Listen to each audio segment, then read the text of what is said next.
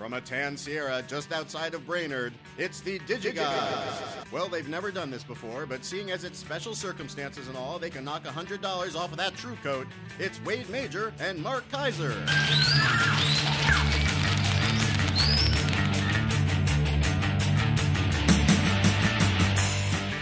Oh, what a cool intro.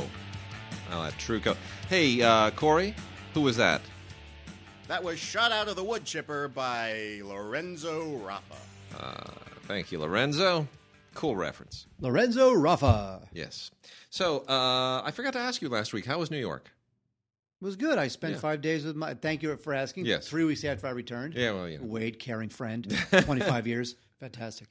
Um, I spent five days with my girlfriend. Yes. Now, as you know, I am dating a woman who lives in, in Paris. Yes. Now, I met her in 2004 at the Cannes Film Festival. Yep.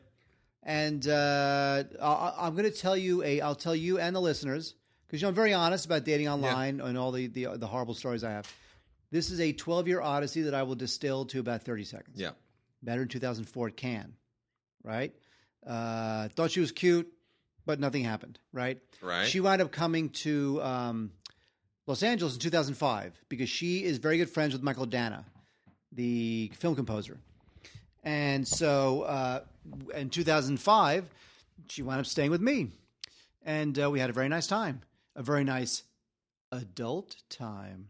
Uh huh. Then I went to Paris in 2006, Mm-hmm. right? My birthday. I go to Paris, and it's unbelievable. Wow, greatest time ever. I love this girl. She's fantastic. Amazing. But she had already started dating a guy, and even though she was in love with me, she felt as if she had to continue with the guy she was already dating.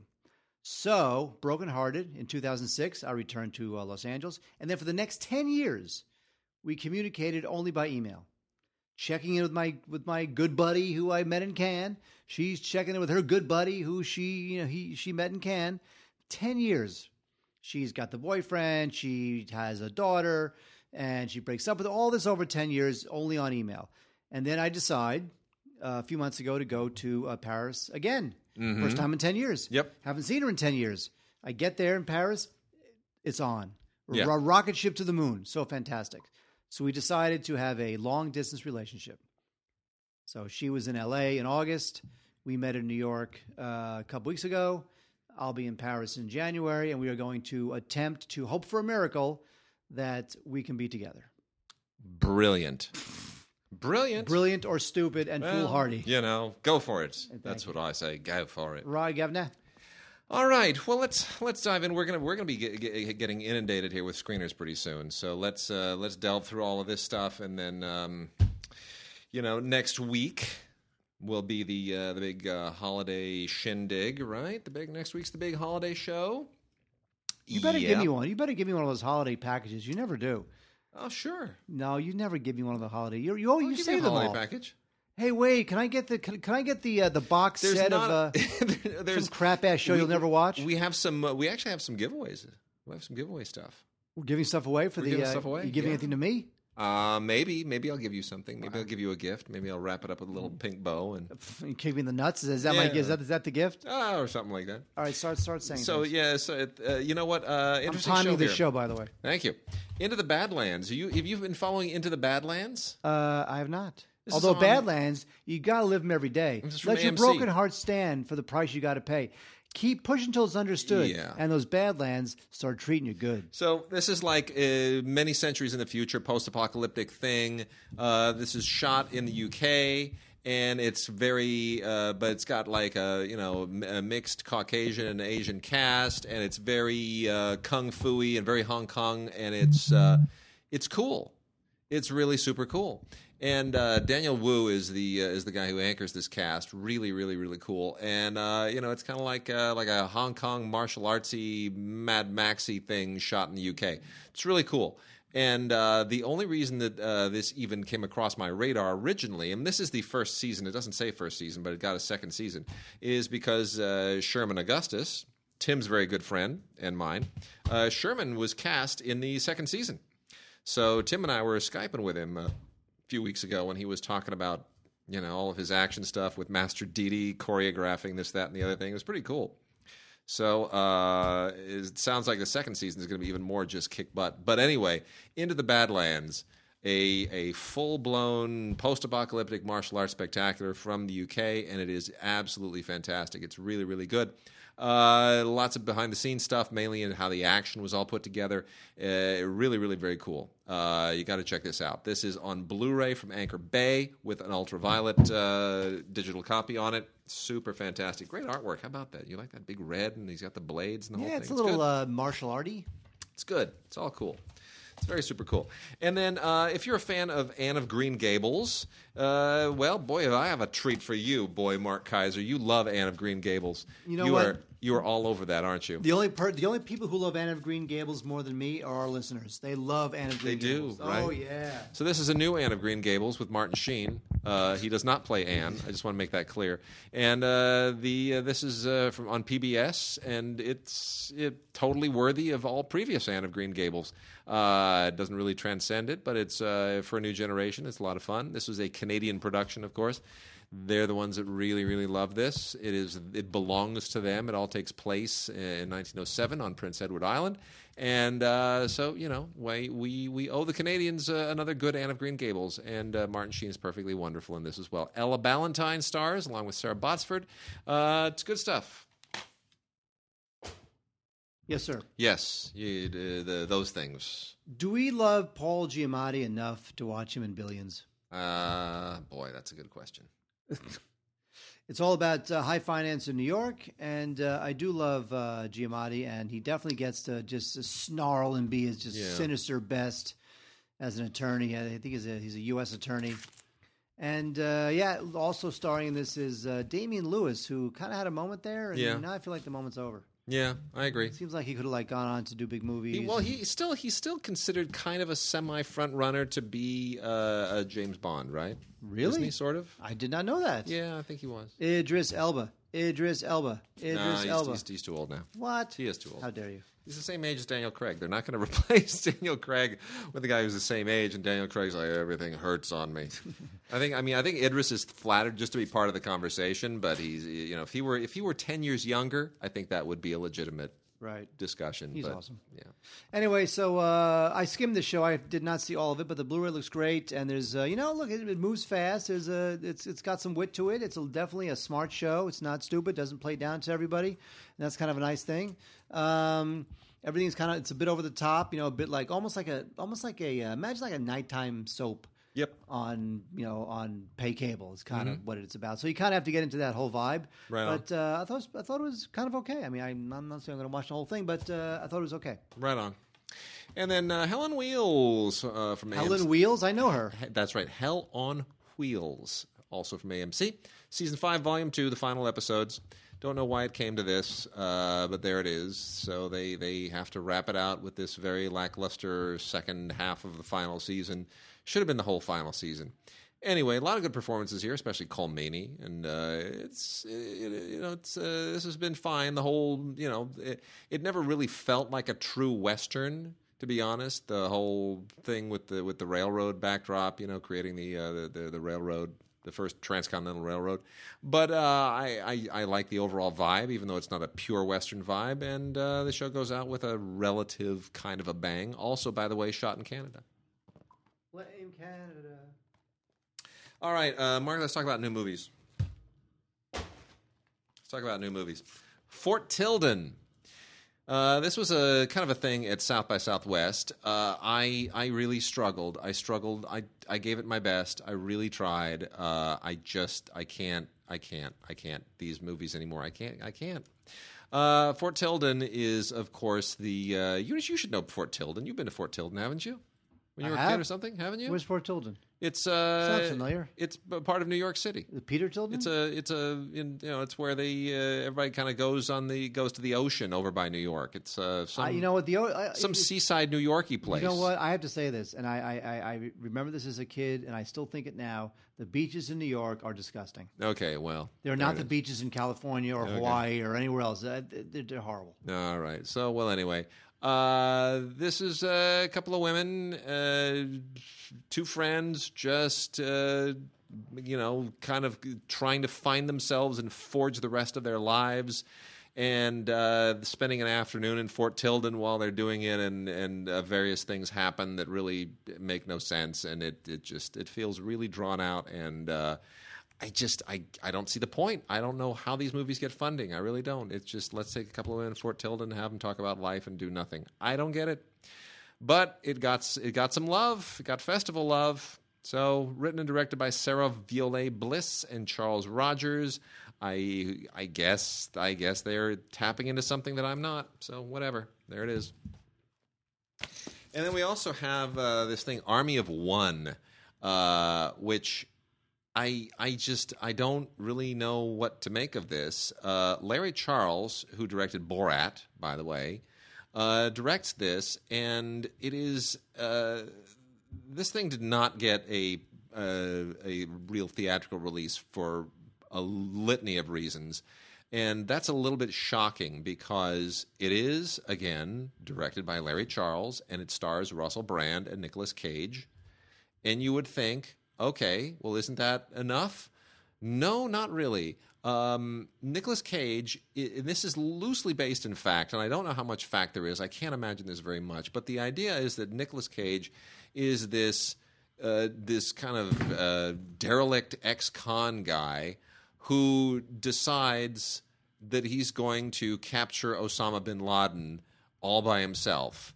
And I vaguely remember a guy being being captured at an airport somewhere, and he was carrying a sword, and he was on his way to go get Osama bin Laden. That's the story this is based on. I don't remember any other details of that, but what's weird is that Russell Brand plays God and gives this guy his instruction to go do this, and that's where this really just kind of gets unhinged. Uh, it's just not. It's not.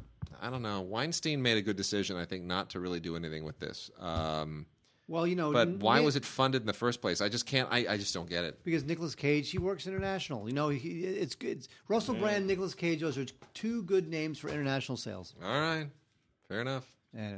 So um, it's funny about uh, Daniel Radcliffe because uh, I think the same thing about um, what's his name from the Harry the, the uh, what's it called the um, Lord, Lord of the Rings film. Yeah, yeah, yeah, So yeah. those guys are so rich now, they don't have to work anymore, right? So it's very interesting Yeah. when you get a sense of like what films they decide to do now that they're young and rich and don't have to work anymore, can just like go party and club for the rest of their lives.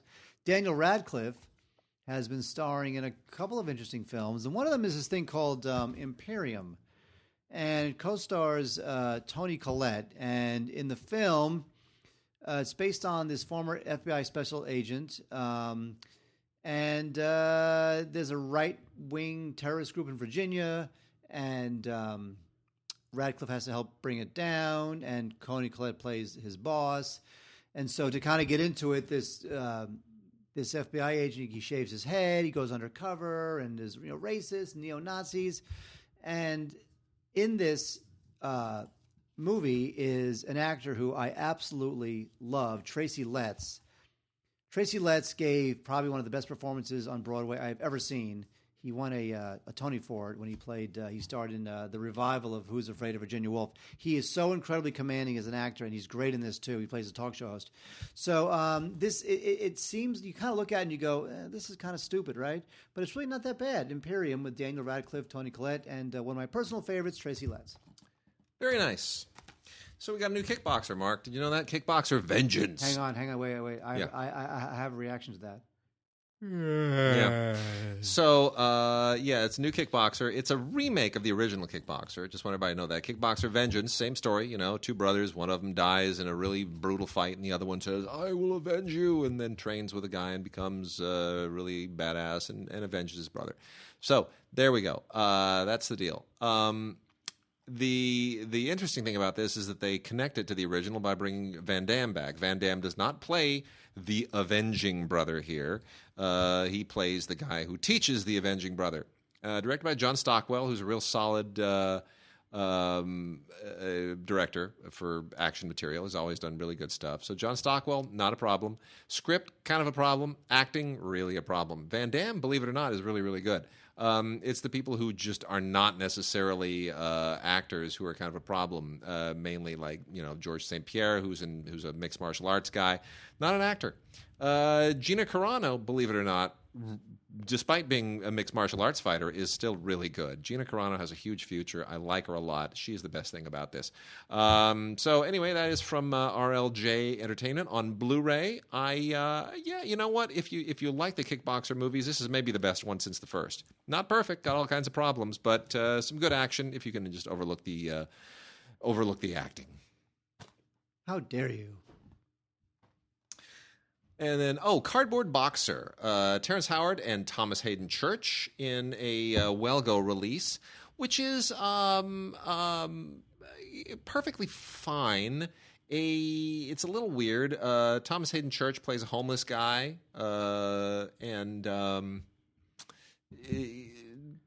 you know, it's a little tough to buy him as a homeless guy. Thomas Haden Church, right? Doesn't really. Yeah, what happened to that guy? I don't know. I, I just whenever actors like name actors and good-looking actors and people who are clearly not starving and not filthy try to sort of dinge themselves up and play homeless, it never quite works for me. I don't. I don't hold it against the actors. I get why they want to do it, but it just. I don't know. It always feels a little bit glossed over. Okay, it's uh, Thomas Haden Church. What what else is what what else is on his know. dance card? Yeah, Nothing. that's true. Anyway, uh, so the the idea here is that it's this is basically like Fight Club for homeless people. I don't know. That's that's what it is. Fights.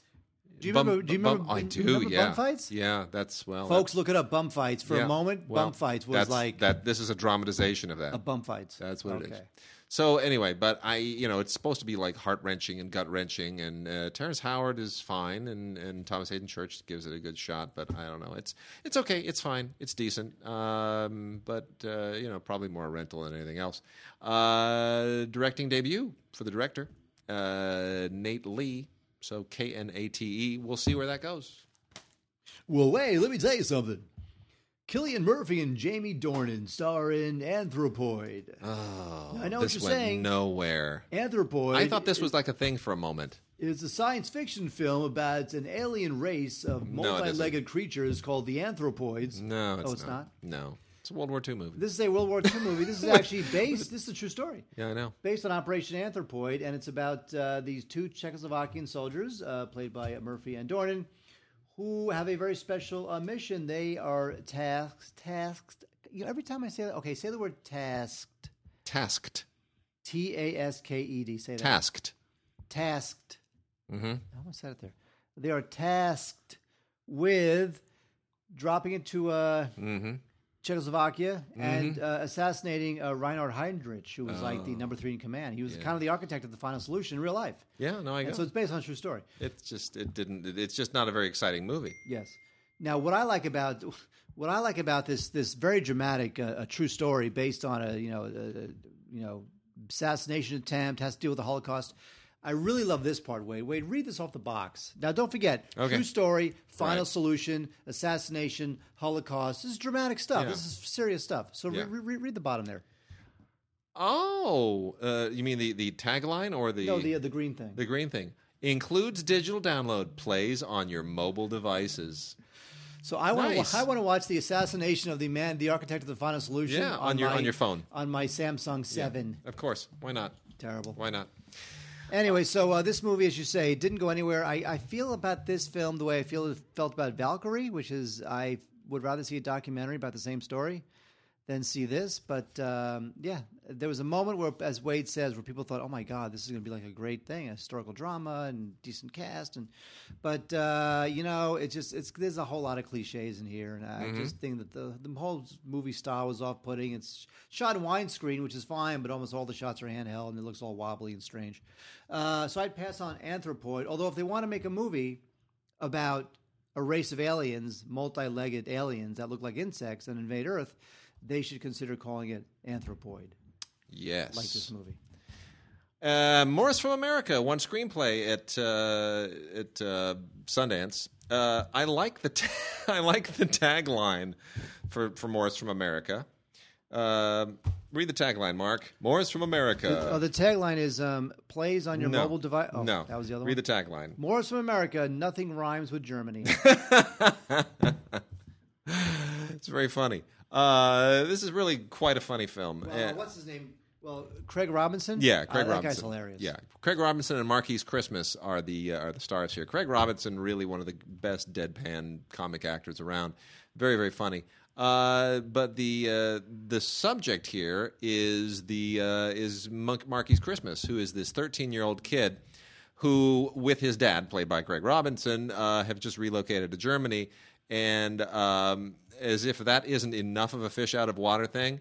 His dad thinks that he is like this major rap star, and uh, it just the the whole thing just becomes insanely bizarre and funny, and uh, and strangely touching. And it really uh, it goes in all kinds of unpredictable directions. It's a very very smart script, and I, I think it's a it's a really wonderful movie. Uh, Morris from America will probably be in the mix for some awards. I think if people are willing to bend their perception a little bit, that's on Blu-ray along with Ultraviolet. Um, Mark, Sea of Trees. Yeah. Oh my gosh. I know. Sea of Trees. Poor Malik. What what what happens what happens to a director when they just go completely off the rails? I mean, uh, Gus Van Sant has been like all over the map for at least a decade. He's just It is true. I feel like he's in that weird, like late second, early third act. He, doesn't know what wins to do. he wins the Palme d'Or with Elephant, and then he just starts going completely off the rails, trying to do all these very strange Béla Tarr like slow things, and uh, It, like- it seemed like a Terrence Malick thing. That was my. Y- yeah, it, it just it it's just very odd. It's a really weird movie. Um, it, it- it should have done better. They really dumped this, by the way. You know, this thing was released on like two screens and went nowhere. It just got so panned out of festivals. They didn't even try. They just really let it die. Lionsgate did. Uh, it's essentially Matthew McConaughey. Naomi Watts, two great directors. You would think with Gus Van Sant directing them, uh, there's something to go through. It's basically it's it's just two people wandering through a forest and uh, yeah, there's a you know there's a there's a there's a thing that this all centers on that leads them into the forest. Yes, there's a thing, but otherwise it's just this completely existential, meandering, rambling thing. It's a remake of a Japanese film. Uh, and uh, I'm I've never seen the Japanese film, and I have no idea if it's anything like this. But boy, what a what a strange, what a strange misbegotten stillborn thing this is. Uh, also on Blu-ray with uh, Ultraviolet. Wade, uh, Hollywood could always use a fascinating, exciting new director, don't you think? Uh, yeah, well, uh, yeah, hopefully. Especially if he used to be an executive, Uh oh. like James Schamus. oh, th- well, yeah. That's right. He, Schamus is a man. see, he, he is a man. He's a, he's a dude. the uh, CEO of Focus Features. A Right. long time Long time. collaborator of Ang Lee. That's right. Yep. He uh, has finally directed a film, and it's quite a good film, Indignation. Now, Philip Roth. This is based on the Philip Roth novel, and Philip Roth is just stubbornly hard to um, adapt. Uh, there's just so many layers to his books, and it's just it's it's really proven impossible to make a decent Philip Roth film. But I have to say that uh, this one uh, is uh, one of the better ones. Um, it's about a uh, this kid who grew up in New Jersey and he's Jewish and he's working class, but he winds up at this conservative college in Ohio where he falls in love with with one of his classmates. And so, you know, this, you know, so it's all about like the working class Jewish kid from Jersey versus like, you know, the beautiful classmate who's from uh, the, the other side of the tracks. And uh, it's good. You know, with, with Schamus, it's, it's, it's difficult because, you know, he's seen all these filmmakers make their films, right? He's dreamed of doing it himself. So, what is he taking from each filmmaker that he has worked with and seen? What does he take from Ang Lee? What does he take from all the filmmakers that he, the directors that he worked with in, in uh, doing stuff for Focus? And there are moments when the movie's a little bit heavy-handed, you know, and I get that, but it's it looks beautiful. It's very mature. It's one of the best um, Philip Roth uh, adaptations you'll ever see. It's not a huge film. It's like just it's like a little period piece, you know, whatever. But uh, it's just it looks really nice. It takes place in the, in the early '50s, and uh, it gets the, the the look of academia just right. I didn't say macadamia. Wait, I said academia I know. I wasn't gonna say. I wasn't gonna make that putting it pun. out there. So I have to say that um, indignation, even if the movie's not your uh, cup of tea, it's nice to say that James Schamus is definitely a director, He is. and I hope that um, that this exquisite little piece is not forgotten. I agree. No, you Uh, don't. all right, we're into classic movies now, or, or relatively classic, uh, recent classics. You know what's out on 4K Ultra HD with HDR, Mark? Star Wars. The complete uh, Hunger Games. It is out. All four films. Uh, and how does it look? Pasty, 4K, pasty looking. Uh, the- Really? Yeah, pasty looking. You know, I was not a fan of the first film. I became more of a fan as it went along. I just thought the uh, I thought- thought the shaky cam in the first film, the corners that they cut, were just it was an ugly movie, and it's it's ugly in 4K too. I I just it's and the effects don't don't survive well on. Um, they just look when you when you move CGI to higher resolution and you you make it a little bit too obvious in the home environment, it really starts to look like paste and clay. It doesn't uh, it, it doesn't look good. So I mean, sure, it, it, you know, if you want to double dip and get that higher resolution, the HDR, and it, you know, if you want that crispness, but I don't know that it. I don't know that it's. This is not state of the art uh, 4K at this point. I No. hate to say no. Are they? Uh, i- is the uh, is the transfer monkey not doing his job? Transfer Monkey's not. Re- I it's just I don't think the source material. I don't think it's there in the source material. Really? I, yeah, I just don't. I just don't think the. Uh, I don't think the special effects are high high quality enough. I don't. I really don't. Wait, Criterion. They got a movie out, Yeah. Punch Drunk Love, which is quite a good film. I love this film. I I, saw love this this film. Well, this is uh, Adam. Why can't Adam Sandler be this person again? Why can't he do I this know. again? I saw this at the Cannes Film Festival, 2002, and I enjoyed it very much. And uh, where this fits in Paul Thomas Anderson's uh, CV is this one came after Boogie Nights, which of course was the just that nuclear explosion that just you know announced his arrival, and Magnolia, which I thought was just unbelievably fantastically brilliant. This one is almost like a little bit of a sweet little palate cleanser based on you know when compared to those two and uh, I just thought it was really a cool little interesting love story. Sandler plays a guy who sells novelty toilet plungers in the San Fernando Valley, which Yep. is where we are sitting right now, recording this podcast. Um, he meets this woman named Lena. Misfit love story is what this is. And Misfit one-. I, I love misfit love stories. Um, some of them are more serious than others. This has just the right combination of comedy and uh, pathos and and quirkiness. It's really really good. And and Emily uh, Watson Watson is fantastic. and. Philip Seymour Hoffman. yeah, Right, it's got a great score by Jon Brion, who does all of um, it's great. P.T. Anderson's films, and uh, I just think it's, this thing is just fantastic. It's great filmmaking. It, this is really Anderson, where you feel like he is in total command of what he wants. He's in total command of Totally. tone, and it's really know? well thought out. It's Yes. it's a really well thought out thing. Yeah. So there you go. It's very highly recommended. Excellent. We also have the uh, Rush Hour trilogy finally on Blu-ray. Oh my God! Yep, right. Look, but look at the artwork. Isn't that great artwork? They went You and know got special artwork done. No, you know what? There, okay, guys, there, there- there's this better than the Star Trek Wrath of Khan artwork by far. That, that that the cartoon artwork trend Yeah. is has hit Star Trek: Wrath of Khan, which Yeah. is terrible, and they, they're doing the same thing for Rush Hour. but, you know- I, I don't like it because that's got to live forever, man. That's got to be so good, lives forever. Have you noticed how it's possessory now? Look what's printed on on it. Brett Ratner's?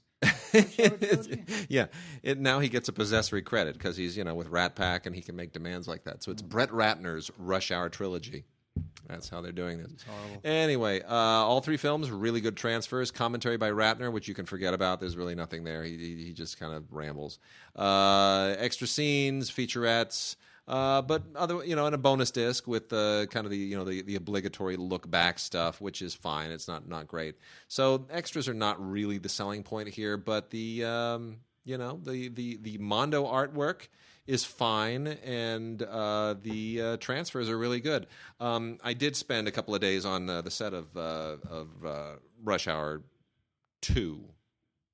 Was it two? Was it three? It was two. I can't even remember which one it was. Anyway, um, that was very telling. That was really interesting. Downtown LA. That was uh, that was uh, good, good times. I think it was two. I'm pretty sure it was two. Shows you where my head is these days. Anyway, Don Coscarelli in 2002 directed a film called Bubba Ho-Tep, and I like this film. This film has its fans, of which I am kind of one.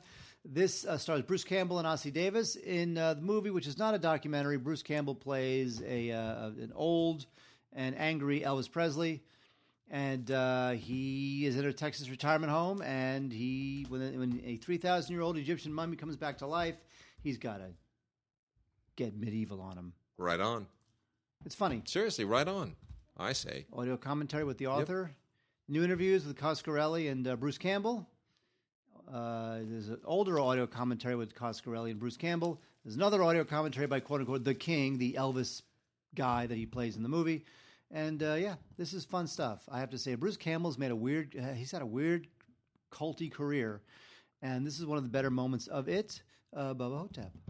Uh, so we've got a lot of great stuff from Kino this week. Uh, we haven't had the, a Kino segment in quite a while. Boom, lots of Kino. A really, really cool uh, French language film from the director Andre Andrzej Zulawski, Andrzej Zulawski, however you want to pronounce it. I always hit a speed bump with Polish names. Uh, but uh, what a fascinating movie. This is Cosmos. This is uh, Zulawski's very, very final film. If you are familiar with his other movies, you understand exactly what you're getting into. It is uh, these his films are very kind of um, hallucinatory and ironic, which goes with that kind of that thing that you get in Polish films a lot. They sort of uh, going all the way back to. Uh, mm, even the, the 70s, I think Polish films just sort of took a very bitterly ironic look at life. In any case, the uh, the story here is essentially I don't, don't want to call it a it's like a it's one of those existential coming to grips movies uh, about a guy who's failed the bar exam and um, the he and a and his uh, his buddy uh, wind up at a guest house run by Sabina Azema, the French actress, who here is paralyzed and from there, everything turns kind of surreal and weird and um, life reflexive. And um, the question, you, you start getting in all of those usual existential questions about life and love and what's real and what isn't and it's a it's a really unusual and very cool movie, very much in keeping with the other things that uh, has made. It's called Cosmos, and this comes in that uh, really cool black ca- packaging that uh, they put onto uh, their really cool um, uh, foreign language films every once in a while over at Kino. So it's really cool stuff. Here's the rest of our our Kino uh, classics line this week. A lot of great old movies. I Wake Up Screaming with Betty Grable and Victor Mature. Uh, fun movie, totally cheesy from 1941. Uh, it's a you know this is not one of the great noirs, but it's a it's a solid and very fun noir and uh, has a great commentary by Eddie Muller, a film noir historian, along with an alternate opening title sequence, which is really kind of fun. Uh, I I just think this film is really a lot of fun. It doesn't make any sense, but uh, it's not a great script. But it's just it's done with such panache and such such verve. You got to love it. Is it how about brio? Brio. There's another critic word. I hate that word. Armand hate, okay, here's what I here's what I hate. Yeah. I hate two things. I hate whenever a critic uses the word brio. Mm-hmm. I also hate in music. You hate Brie too, don't you? Oh, I love Brie. Uh, in music, yeah. Whenever there's a pop song or Yeah. a rock song, and by the way, the the Who have done this, and it's Mhm. made me very angry. But I will automatically dismiss any rock song or pop song that tries to rhyme the word change with the word rearrange. No, You get that a lot in rock. I know you do. Like you know, there's going to be a change, and my life's going to rearrange, like Right. that kind of thing. Yeah. And the Who, and the, even the Who, they've done that before, and I I, hate that. It's such, a, it's, it's just like the lamest. It's rhyme. like night It's and tonight, Ugh. or, or right, right and tonight. Stop yeah. doing that. Armand Assante in I the Jury plays Mike Hammer. Uh, remake of the uh, previous Mickey Spillane uh, thriller. Uh, you know what? It's this is this is uh, Mickey Spillane and Mike Hammer done 1980s style, so it has a little bit of a uh, kind of a uh, I don't know Michael Mann Miami Vice vibe to it a little bit. Um, we keep talking about Larry Cohen here. Larry Cohen wrote this thing. We talked about him last week. Larry Cohen, uh, great sporting performances. Alan King, Geoffrey Lewis, uh, Barbara Carrera, of course. Uh, a lot of fun. Uh, Richard Heffron directed, uh, rock solid director, and can't really can't really fault this too much. It the '80s vibe to it really works very nicely. We also have Western Union, one of Fritz Lang's American films. This is a, uh, a Robert Young Randolph Scott Western. Fritz Lang, not really in top form, doing a very workmanlike job. Clearly, would rather be making uh, you know German uh, science fiction films, uh, preferably silent ones. But uh, otherwise, a very very solid movie. Just not if you're a Fritz Lang fan, uh, but a decent decent cast. Dean Jagger shows up in this as well, who is also a big guy in the genre. The House on 92nd Street, another uh, classic noir. This is uh, directed by Henry Hathaway. Um, not a uh, not one that really shows up on anybody's ten best list, but it always shows up on everybody's favorite noir list somewhere. Eddie Muller, uh, a film noir historian who does a lot of these for uh, Kino, also does a commentary here. Very solid commentary, very informative, lots of interesting uh, insights and tidbits. Uh, this was uh, directed by again by Henry Hathaway, who was mostly a Western director, but also could uh, swap over to noir with great aplomb, as they often say. Gene Lockhart and uh, William Post also co-star in this, alongside uh, Lloyd Nolan and uh, William Air, William Eythe. So it's a good film. House on 92nd Street, solid noir. Boomerang, another great noir. Uh, this was a Darryl Zanuck production with Dana Andrews, and uh, this is just terrific, and mainly terrific because it's directed by Elia Kazan. And I am a big Elia Kazan fan. Just had a discussion with Ray the other day. Ray is so unforgiving of Kazan. Oh, he, named uh, names. It's like, man, you know what? Honestly, I don't, he, he, I, he, I don't care if he like, you know, burned virgins in a in a in a, a, a volcano. I'm sorry, it's a good movie.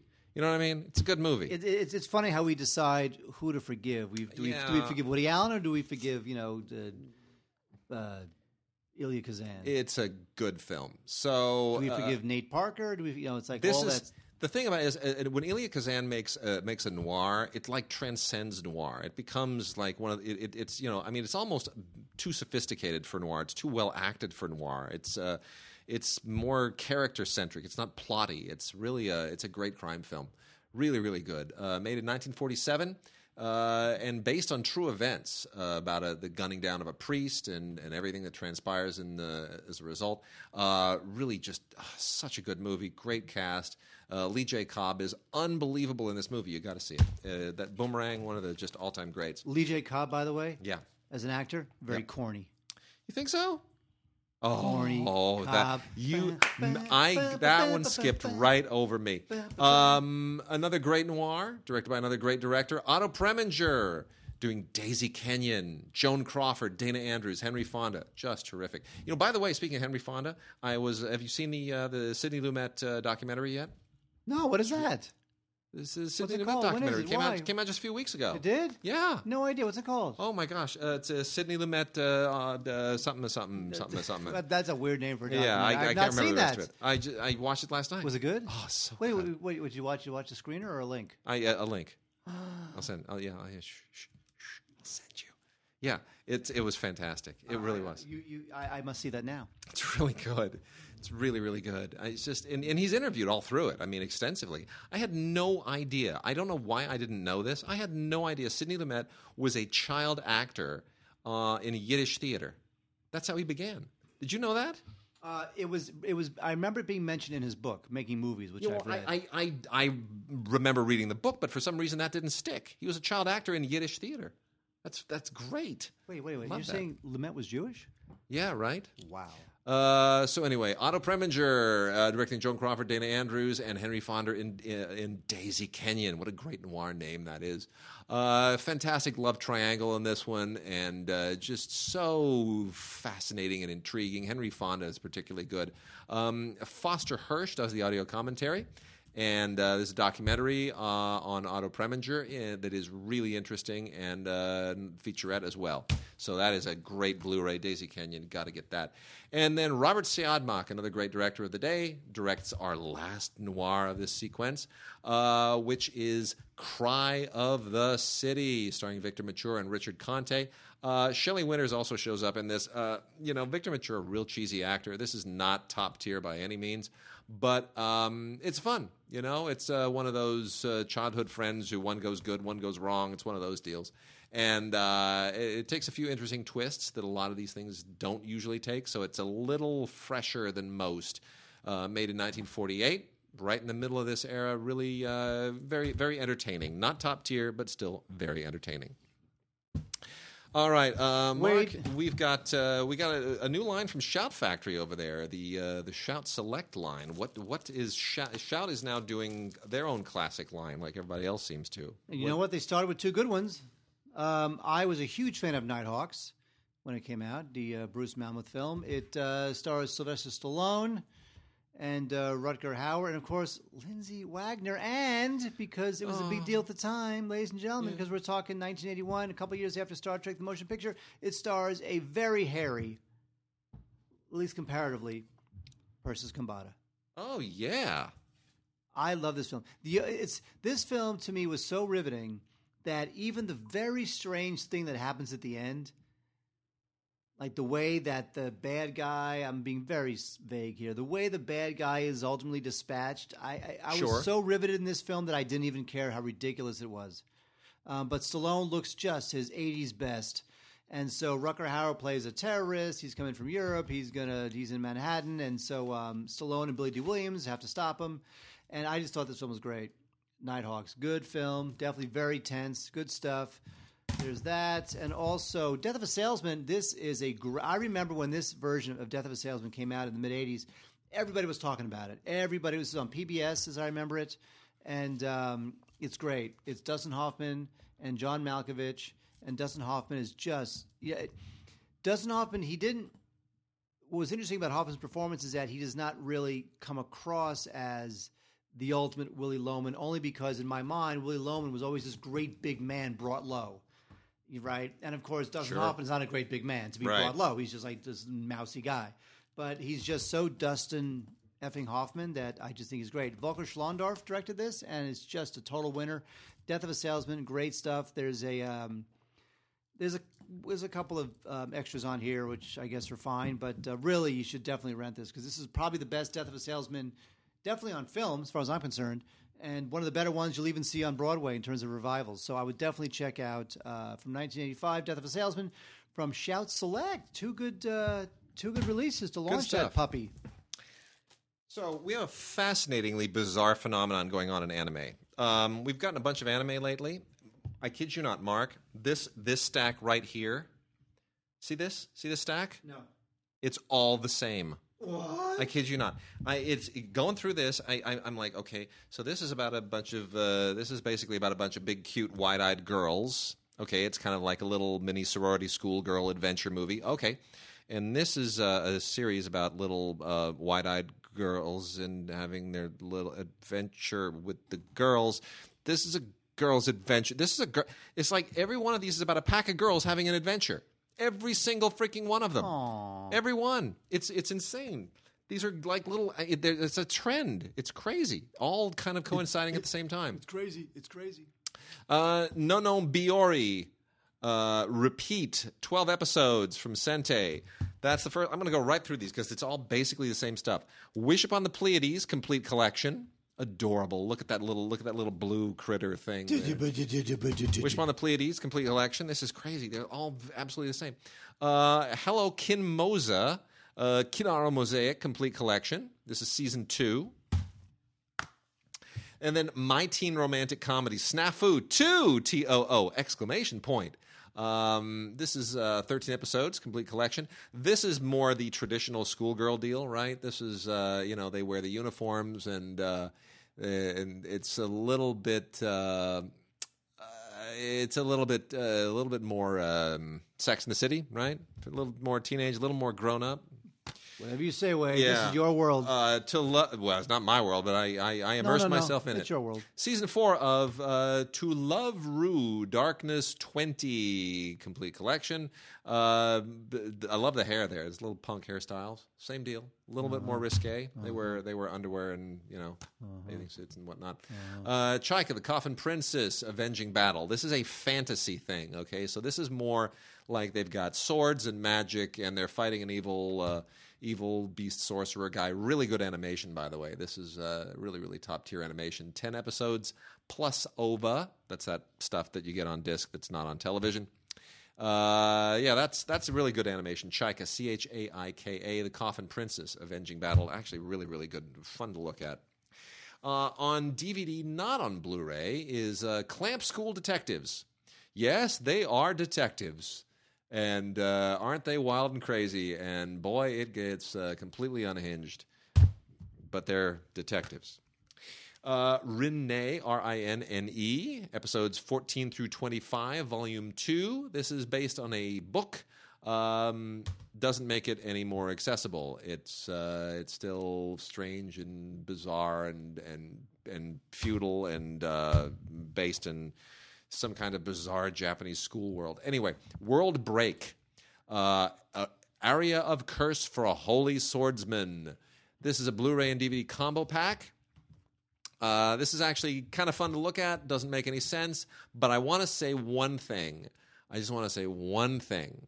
Uh, and this is, you know, like, hey, not sure these teenagers really, really know how to mix it up. I just want to say one thing.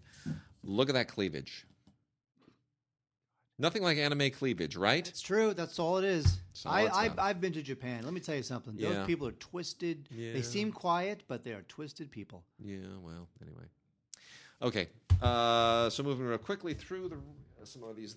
Let's see. We also have uh, Sakura Trick, uh, complete collection, twelve episodes. Uh, the Labyrinth of Grisaia on DVD and on Blu-ray. Uh, this is ten episodes. On this is this is actually one of the cuter things of these. Um, and then uh, High School high school D and D. Have you watched this? Oh yeah. You watch this all the time, right? High school D and D. So yeah, it's uh, this is more you know cute girls in uniforms and uh, you know fantasy and all the rest of that stuff. It's just it, it's the same. It's all the same, Mark.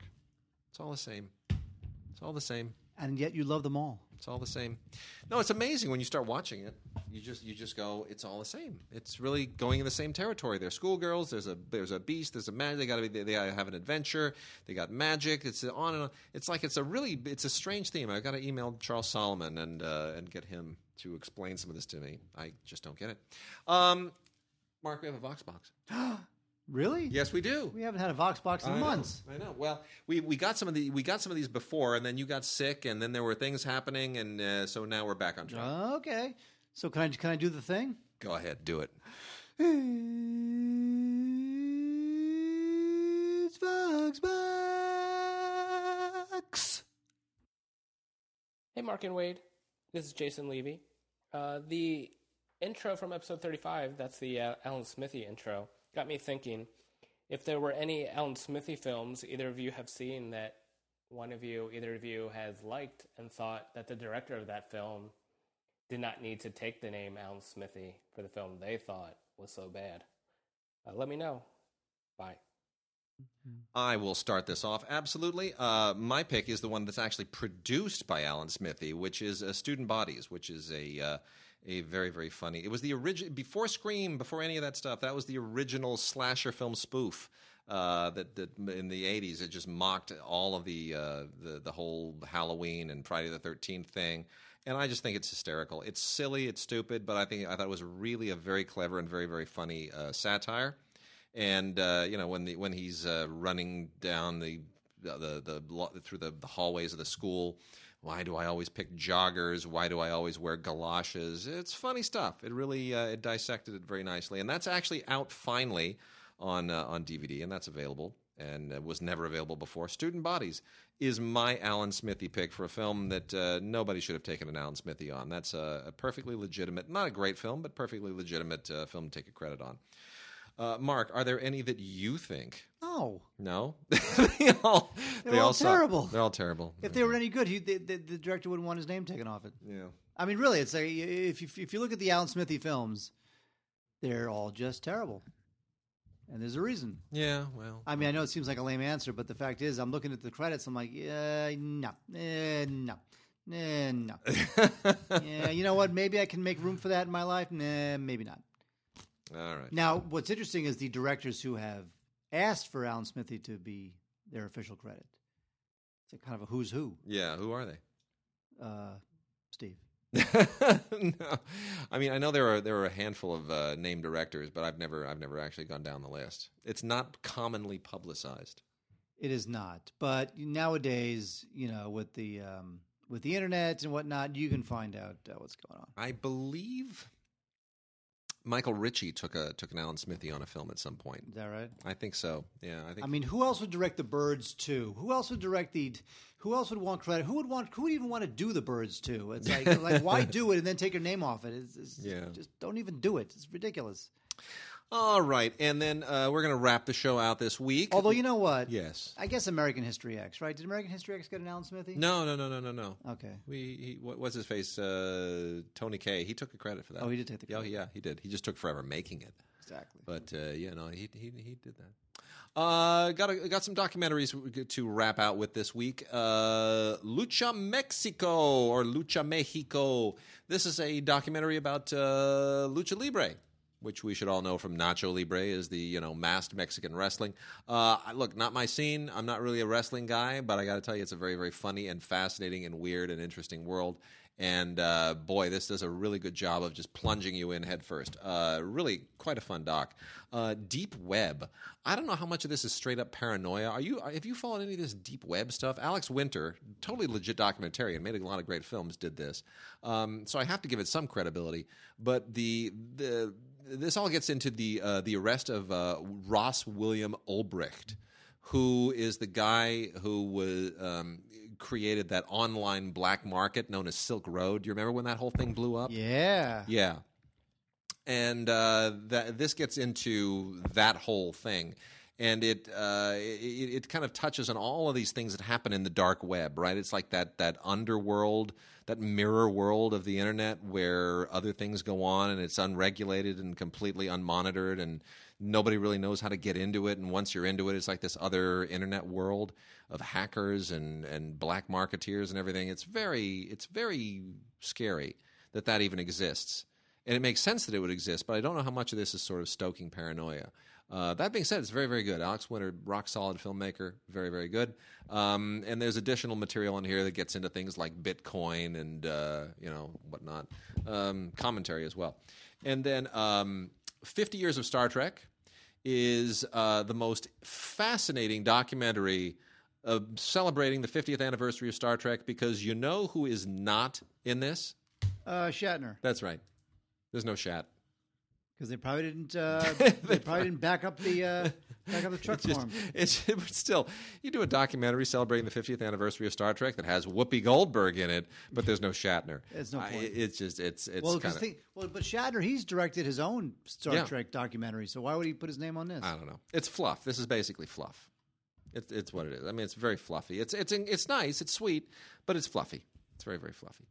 And uh, let's see. And then last one here. Um, Among the Believers is a first run features documentary that uh, looks at the education system in Pakistan, specifically how it uh, oftentimes radicalizes through madrasas, and uh, it's. Uh, it, it, specifically looks at the cleric Abdul Aziz Ghazi, who is one of these crazy Taliban esque fanatics, and what he has wrought with, uh, in Pakistan. And it is very disturbing and very upsetting, and um, is worth seeing. Not if you you know want to feel better about the world, but it is it is definitely worth checking out. And so, with that, Mark, we are done this week. Uh, next week, big holiday show. Well, you're going to give me a holiday? I'm gonna- set. I'm- You're going to give me one. I'm gonna give you something. I'll give you something. It'll be the fun. lamest. It'll be like the facts of life or something. It'll be a thing. we haven't we haven't even received everything yet. We still got a lot of stuff. Uh, hopefully, it gets here in time.